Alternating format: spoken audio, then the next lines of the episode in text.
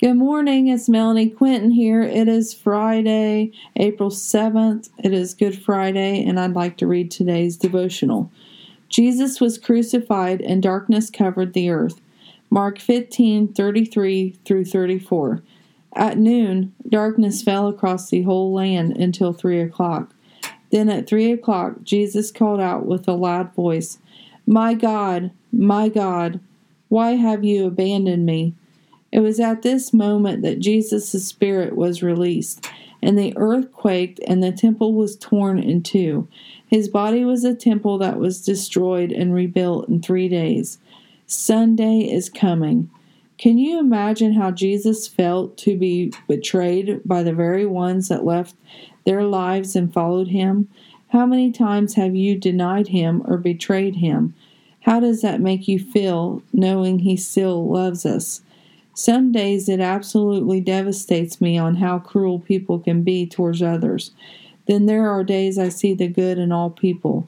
Let's have hearts that break for what breaks the Lord's heart. Do not become complacent that you or I forget all he has done for each of us.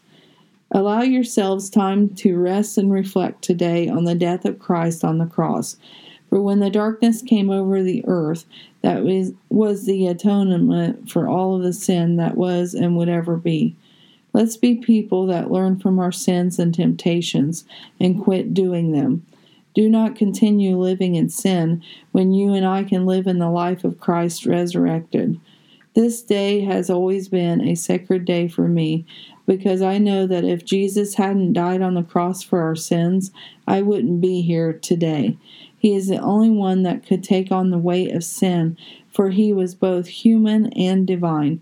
No man or woman could endure the flogging, the physical abuse, the ridicule, and the nails in the hands and feet, not to mention the weight of holding your weak body on a cross until three hours had passed to fulfill the Lord's will.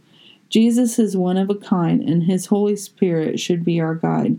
O Holy Spirit, come and flood our hearts with a compassion and understanding of just how great your love is for us. In your precious and holy name of Jesus, amen. Have a blessed day. Inspired by God on four seven. Thank you.